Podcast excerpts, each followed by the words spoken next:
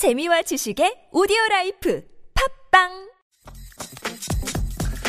네, 애청자 여러분, 제가 시의 한 구절을 지금부터 여러분께 읽어드리겠습니다. 보아라 새싹들아 그의 발자취를, 도와라 청년들아 그 가치의 보존을, 연습하라 장년들아 그 걸림없던 추진을, 맹위롭게 솟구친 대한민국의 역사는 학자이자 독립열사였던 이승만 선생의 역사이니 살아라 그대여 이 자랑스러운 나라에. 이게 어떤 시의 한 구절인데요. 내용은 지금 여러분 들으신 대로 이승만 전 대통령을 아, 찬양하는 그런 시로 들립니다만 이 각행의 첫 글자를 모아서 읽으면 보도연맹 학살 이렇게 됩니다. 이승만 대통령 재임 기간에 있었던 사건을 비판하는 내용 이렇게 달리 읽히기도 하는 건데요. 바로 이게 문제가 됐습니다. 이게 이승만 시 공모전에서 입상한 시 가운데 하나인데요. 어, 이 시가 바로 우남찬가라는 제목의 시였습니다. 그리고 또 하나의 시, To the Promised Land라고 하는 두 시의 어, 당선자에 대해서 자유경제원이 이승만 시 공모전을 개최했던 곳이죠. 이 자유경제원이 아, 업무 방해, 사기, 명예훼손 등의 혐의로 고소를 했습니다. 그래서 상당한 논란이 일고 있는데요. 자, 이 문제를 어떻게 봐야 되는지 오늘 한 분을 연결해서 자세히 얘기 들어보겠습니다. 바로 이승만 씨 공모전의 심사위원장을 맡았던 복거일 작가 전화 연결합니다. 여보세요? 예, 안녕하세요. 예, 예, 안녕하세요. 자, 일단 주- 어, 총평부터 부탁드립니다. 자유경제원이 고소를 한 거에 대해서 선생님 어떻게 바라보세요? 글쎄요. 제, 저는 개인적으로 자유기업원 원장께 말씀을 드렸어요. 예. 웃고 넘어가자. 예. 이승만 대통령을 우리 사회에서 지금 찬양하면은 네. 별하별 그 말하자면 반대와 음. 야유를 받을 거니까 예. 여기에 큰 거를 의미를 두지 말자 그랬어요. 안, 안 그러면 우리가 지친다. 예. 이 상대다가 음.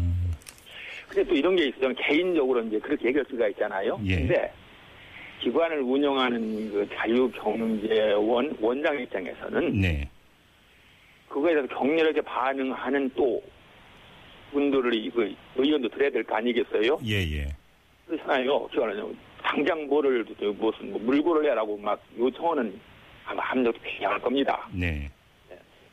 그럼 거기서 원장이 할 수 있는 그 선택지가 의외로 적습니다. 예. 평, 그, 두고두고, 그, 무슨 이유로 강경쟁을 안 했냐고 시달릴 거 아니겠어요. 예, 예. 자유경쟁 자체도 그렇게 되면 표적이 됩니다. 음. 그러니까 우리 사회가 이념적으로 이렇게 분열되면은 네.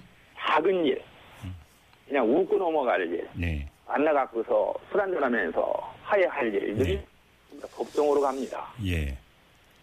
그렇잖아요. 광우병사 때도 보셨잖아요. 그 아무것도 아닌 일인데 SNS에서 퍼지니까 그냥 나라가 뒤흔들렸잖아요. 정권이 흔들리고. 네. 그런 그 이- 상황에서 자유경전 원장이라는 사람이 판단할 때 선택지가 있다고 보십니까? 음. 알겠습니다. 없다고 쟁, 보거든요. 쟁점이 크게 두 가지인 것 같은데 좀 하나하나 따로따로 여쭤보도록 하겠습니다, 선생님. 먼저 그 심사위원장을 맡으셨으니까 정확히 알고 계실 것 같아요. 이게 이제 이승만 씨 공모전 아니었습니까? 그런데 네. 정확히 시제 이게 어떻게 됐던 거예요? 공모를 할 때. 뭘, 뭐가 정확히. 예를 들어서 이승만 전 대통령을 찬양하는 시를 내라 이런 식으로 공모 내용이 이런 것이었나요? 우리가 이제 이승만 대통령의 너무 폄하되니까 음. 네. 그거를 걷어내고 예. 온 모습을 보여드리자 건국 대통령 우남의 모습 예. 보여드리자는 뜻에서 네. 이승만에 관한 그 시를 공모했어요. 네. 자유경제원에서. 음. 그래가지고 이제 생각보다 많이 들었어요. 네. 직원들 얘기를 들으니까 네. 그 야유 이런 것이 많답니다. 음. 그걸 다 건너냈어요. 음. 예. 조금 괜찮은 거로 보이는 것을 예. 저기 예. 일래 제가 이제 그렇게 했거든요. 음. 이제 뽑아가지고서 저 혼자 한 겁니다. 그게 뭐 거창하게 뭐 심사료가 있는 그런 것도 아니고. 음. 예, 예. 이게 근데 제가 왜 여쭤봤냐면 제가 좀 전에 소개해드렸던 우남 창가라는 시를 냈던 어, 그 장민호 씨 같은 경우는 애당초 공모 요건에 네. 이승만 전 대통령을 비판하는 시를 내지 말라는 요건은 없었다 이렇게 주장을 했거든요. 당연하죠. 그거 우리가 이승만 대통령을 갖다가 비판하기 위해서 하는 게 아니잖아요. 예. 그 장미라는 사람은 모르겠어요. 그 저기 어떻게 했는지 몰라도 보세요. 네. 그분이 무슨 뜻을 했든 간에 하여튼 우리가 하이 잔치를 벌이는데 네. 불청객으로 들어온 거 아니에요. 예. 불, 내가 불청객의 그게 아니고 네. 실은 축하객이라고 하는 그 현장에서 들어온 거 아니에요. 그렇죠? 네. 예. 그리고 그것을 갖다가 나중에 일이 내가 이렇게 했느라고 또 광고를 해가지고 음. 일간지에다 그걸 갖다가 퍼뜨렸어요. 네. 남의 잔치를 망가뜨리는 거 아니에요. 음. 그렇잖아요. 그러고 나서 이제는 원론이 잘 찾는다고 그래 얘기해요. 그게 도덕적으로 옳은가요? 그럼 이건 도리에 맞지 않는 행동이었다 이런 말씀이신가요? 당연하죠. 그러면 생각해보세요. 입장을 바꿔보세요. 음. 남이 잔치에 가갖고 네. 가갖고서 거기다가 오물 뿌리는 거 똑같잖아요. 음. 그리고 그걸 갖다 변명이 해서 자기 의 이건 몰라도 낄낄대는 거 아니에요. 예. 우리 사회가 음. 선의로 저기 그 입고 살아가는데 네. 의가 그걸 갖다가 뭐 저기 지키지 못했으니까 네 잘못이다 하는 게 말이 돼요? 음. 예컨대 테러리스트가 폭탄 들어가고 터뜨렸어. 그럼 나중에 변장했는데 네가 경비 서술하니까 네 잘못이다 하는 거 똑같잖아요. 그러니까 이분의 그 이 장민호 씨의 말을 그 빌려가지고 다시 이제 그 질문을 드리면 장민호 씨는 어떤 주장을 하냐면 어떤 사람이나 마찬가지겠지만 이승만 전 대통령도 공과 과가 같이 있는 인물이고 그래서 뭐 어크로스틱이라고 하는 기법을 통해서 공과 과를 같이 이야기를 하고 싶었다. 이건 표현의 자유다. 이렇게 주장을 한 거거든요. 글쎄요. 언론의 자유, 표현의 자유 얘기하는데 네네. 그게 우리가 얘기할 수 있어요. 저도 그 얘기를 썼어요. 예. 한국에 언론 자유가 있으니까 네. 그 정도라면은 우선 엄미자고 했, 한 거예요. 예. 그런데 음. 그 당사자가 그걸 주장하면 안 돼. 근데 언론의 자유를 갖다가 핑계 대 가지고 네. 언론의 자유를 그거를 갖다가 음. 격을 낮추고 네. 그거 잘못한다는 그런 뜻이 드러나잖아요. 예. 언론의 자유는 그 진정성으로 얘기를 할 때 보장되는 것이지 음. 남을 야유하고 악플 달고 하는 것 그보다 더 심하게 그건 아주 교묘하게 에? 남의 잔치를 갖다가 망치는 음. 그런 거는 도덕적으로 법적으로는 어떨지 몰라도 도덕적으로는 문제가 되겠죠. 예를 들어서 모욕적 언사라든지 이런 것들을 쓰지 않는다라면 비판의 내용 내지 뭐 예를 들어서 일정하게 어떤 조롱 성격의 비판 이런 것도 표현의 자유에 의해서 보장돼야 되는 내용 아닙니까? 법원이 알아서 하겠지만 제 생각에는 네네. 그러니까 묻고 우선 옵니다 이거죠. 그런데 내 얘기는 네. 그 우리가 할 때는 언론의 자유고 네. 그 자유주의의 본질인 너그러움이지만 네. 그 일을 저지른 사람이 언론의 자유를 갖다가 주장할 때 네. 그것은 내가 볼 때는 도덕적으로 문제가 있다 그 얘기죠. 아니 비판할 자유가 있다면 정, 정동당에 와가지고 얘기를 해야 될 거 아니에요. 시상식장에 와가지고 예. 밝히고 그 네. 자리에서 실은 이렇게 했습니다. 음. 그러면 괜찮아요. 이걸 나중에 모르게 하고 한 다음에 내가 이렇게 속였느라고 자랑 삼아가지고 음.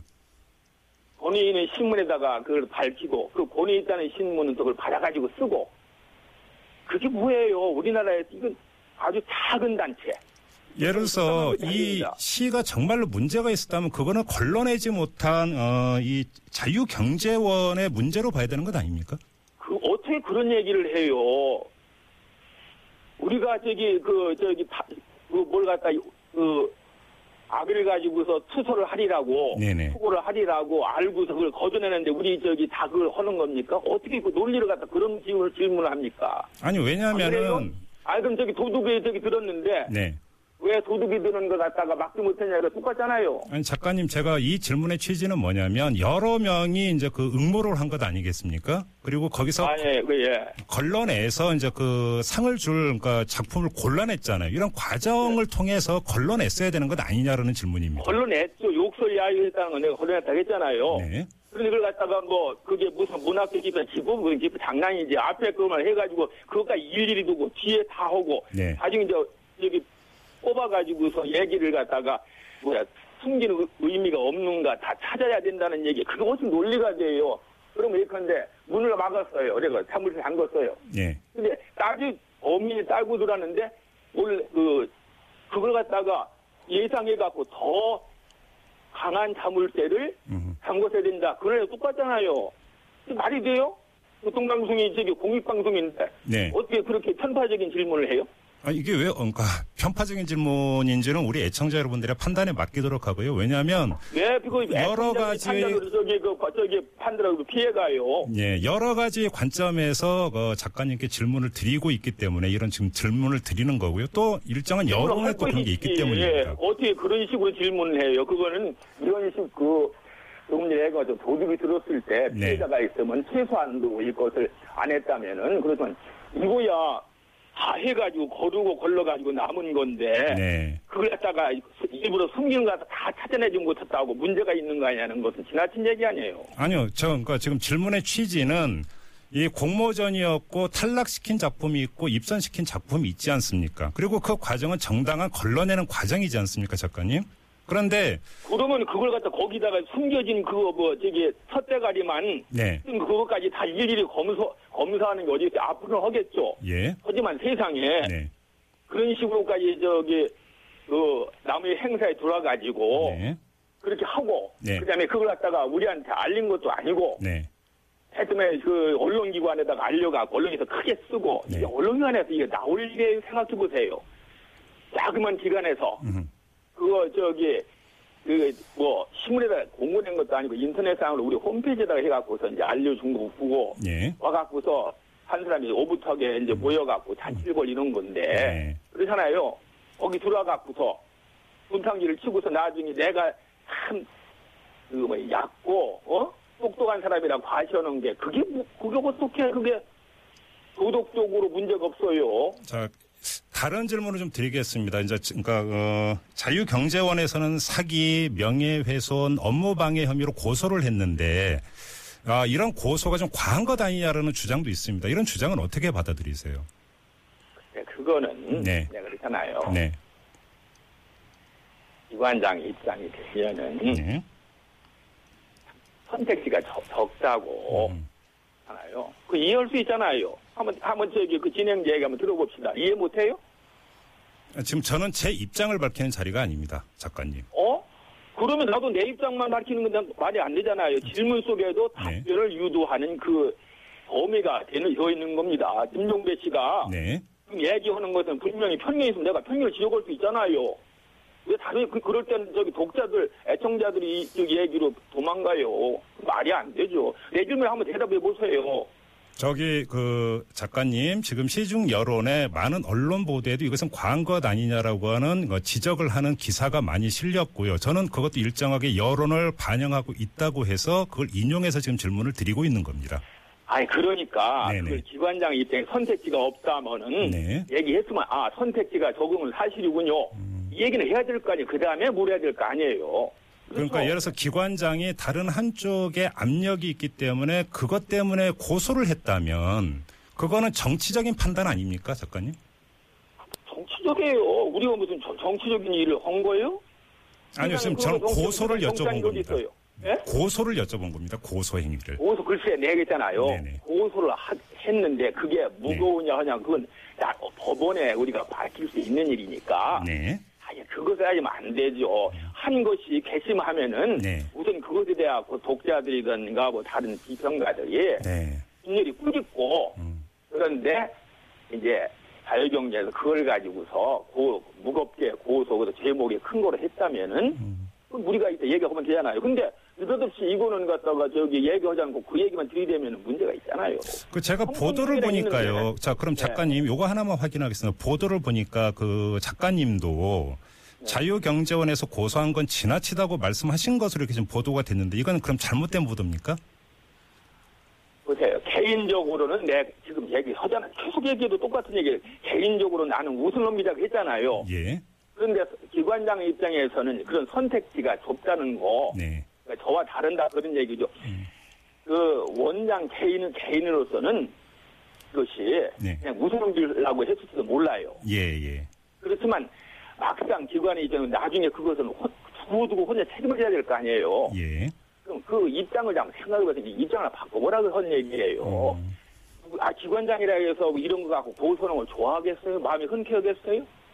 막다른 골미라 다시, 다시는 선택적 없게 생각했기 때문에 하는 거 아니겠어요? 난 그걸 좀 이해해달라고 그러는데 지금 진행자께서 일방적으로 어떻게 그걸 그쪽으로 몰아가려고 하는 것이 의도가 눈에 쏙 보이니까 하는 얘기예요. 지금 자꾸 일방적으로 몰아간다라는 말씀을 하시는데요. 제가 질문을 네. 드리지 요것만 말씀을 드리고 마무리하도록 하겠습니다. 예를 들어서 개인과 개인 간의 관계에서 뭐 역지사주로 이걸 이해할 수 있지 않느냐라는 얘기도 성립이 될 수 있겠죠. 하지만 어, 사법당국에 고소를 했다라는 것은 일단 공적 행위가 이제 그 성격이 띄는 것 아니겠습니까? 그래서 그거에 대해서 어, 시중 여론에서 찬반 입장이 갈릴 수 있는 거고요. 그래서 저는 그거에 대한 작가님의 견해를 여쭌 것입니다. 무엇을 듣고 싶으세요? 무슨 얘기? 아니요, 그냥 그거에 대한 가지 견해를. 듣고자 뭐, 했던 뭐가. 겁니다. 알겠습니다, 아니, 작가님. 저기 자- 자유경제원 원장이 지금 헌 거에 저기 고소를 한 것을 그러니까 한 것에 대해 가지고 네네. 그래서 누가 시비를 걸 수가 없잖아요. 그거는 시민으로서 누리는 권리니까 네. 한 거예요. 그게 심하다면 법원에서 이거는 심하니까 음. 못 들어주겠다. 그러니까 무죄 판결 낼수 있잖아요. 예. 그렇잖아요. 그럼 뭘 갖고 시비를 걸어. 그것을 갖다가 내 얘기는 거죠. 시민들이 그거에 대해서 댓글 달고 할 수는 있어요. 그런데 방송이라든가 신문에서 이거 갖다 큰 일인 것처럼 얘기하는 것, 그것은 형평성을 잃은 거 아니냐 그런 얘기죠. 그냥 넘어가면 되는 거 아니에요? 알겠습니다. 자, 근데 이 문제를 지금 작가님도 저희하고 인터뷰를 통해서 많은 애청자 앞에서 지금 말씀을 하고 계시는 것 아니겠습니까? 그죠? 작가님? 예. 네네. 알겠습니다. 자, 오늘 말씀 여기까지 듣도록 하겠습니다. 고맙습니다, 작가님. 예. 네. 들어가세요. 네.